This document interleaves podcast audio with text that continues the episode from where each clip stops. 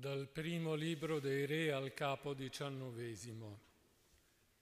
Partito di lì, il monte Oreb, Elia trovò Eliseo, figlio di Safat.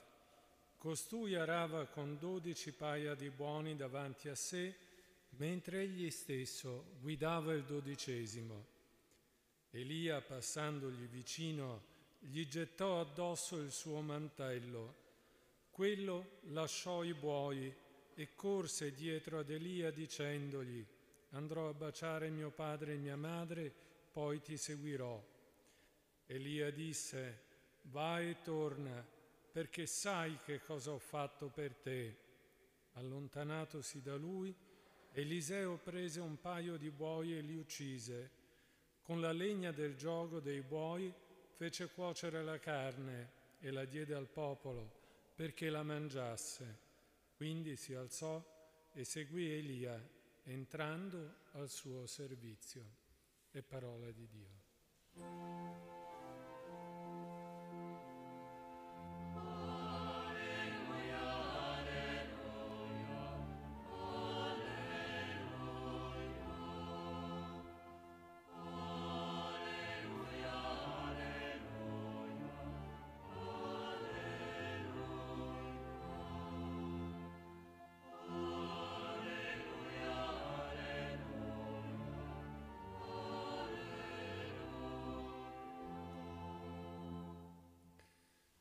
Quando apriamo la parola di Dio si aprono al nostro cuore nuovi interrogativi, ce li poniamo sempre insieme, abbiamo bisogno gli uni degli altri e abbiamo bisogno della predicazione della parola di Dio.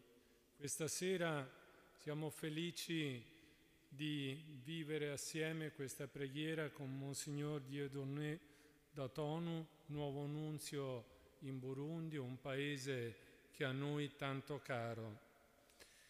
Abbiamo ascoltato dal primo libro dei re la voce di Elia. C'è una domanda che attraversa tutta la sua vita. Chi è Dio?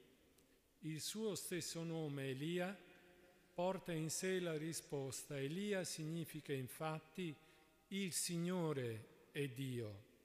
E nella vicenda personale di questo profeta, il Signore è Dio che lo rianima lungo il cammino quando sentì paura per la sua vita, minacciata dal potere omicida del re. Il Signore è Dio quando Elia, vincendoli, affronta i profeti, gli idoli cananei dei Baal. Il Signore è Dio che si manifesta ad Elia sul monte Oreb come una voce che esce dal silenzio, simile al mormorio di una brezza leggera. Questa voce, lo sappiamo, Elia la udì uscendo dalla grotta in cui si era rifugiato, perché nel suo cuore ardeva la domanda centrale, chi è Dio? Chi è Dio per me? Chi è Dio per il suo popolo? Chi è Dio nella storia? Forse l'avvento, il tempo dell'avvento contiene queste stesse domande e se noi non le temiamo e usciamo incontro ad esse, Dio ci mostra la risposta.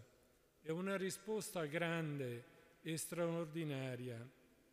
Certo non possiamo forzare la Bibbia a dire ciò che pensiamo, ma possiamo però lasciarci provocare. Infatti possiamo dire che l'avvento ci cerca come Elia cercò Eliseo. Partito di lì, Elia trovò Eliseo, figlio di Safat, e costui arava con dodici paia di buoi davanti a sé, mentre egli stesso guidava il dodicesimo. L'avvento ci coglie mentre compiamo, come Eliseo, la nostra fatica quotidiana di vivere, i gesti quotidiani. E così però che Eliseo verrà tratto da questa fatica quotidiana a una nuova fatica Elia infatti, passandogli vicino, gli gettò addosso il mantello. Il mantello, nella storia biblica, è il segno dell'identità di Elia. Gettandolo sulle spalle di Eliseo, mostra radicalmente una volontà, che la profezia non si esaurisca con Elia, che la voce udita nel silenzio parli alla generazione successiva, che Dio abiti sempre e ancora il suo popolo, che Dio sia Signore nella vita dei suoi figli e delle sue figlie. Ed Elia non può rimanere quindi solo, perché la voce di Dio, la sua parola, dirà un profeta molti secoli dopo dal nome di Isaia, è come la pioggia e la neve che scendono dal cielo e non vi ritornano senza aver irrigato la terra, senza averla fecondata e fatta germogliare perché dia il seme al seminatore e il pane da mangiare. La parola uscita dalla bocca di Dio e accolta dai profeti non ritornerà a lui senza effetto, senza aver operato ciò che desidera e senza aver compiuto ciò per cui Dio l'ha mandata. La parola non può scendere sulla terra e fra di noi senza dare il suo frutto. Eliseo chiederà e otterrà da Elia due terzi del suo spirito. Sarà egli stesso profeta. Accoglierà, custodirà e permetterà anch'egli alla voce di Dio di parlare. Sarà strenuo difensore della presenza di Dio tra gli uomini. L'avvento ci cerca come Elia cercò Eliseo. Eliseo lasciò i suoi buoi e corse dietro Elia dicendogli andrò a baciare mio padre e mia madre e poi ti seguirò. Ed Elia gli disse va e torna perché sai che cosa ho fatto per te. Questa coscienza, tu sai che cosa ho fatto per te, cresce matura in noi e fra di noi nell'ascolto della voce. Allontanandosi da lui, Eliseo prese un paio di buoi, li uccise, con la legna del gioco dei buoi fece cuocere la carne e la diede al popolo perché la mangiasse. Quindi si alzò e seguì Elia entrando al suo servizio.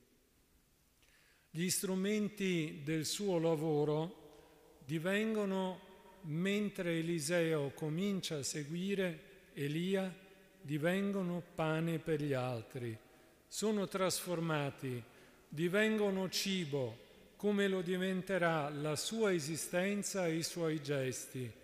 E ci chiediamo quanti hanno bisogno di essere sfamati dalla voce di Dio. Elia lasciò le sue occupazioni per camminare con altri discepoli e testimoniare che Dio è vivente che non abbandona il suo popolo, che gli apre la strada verso il futuro. Ed allora accogliamo ora, all'inizio di questo tempo, l'avvento, con la prontezza con cui Elia seguì Eliseo e ne divenne discepolo. Amen.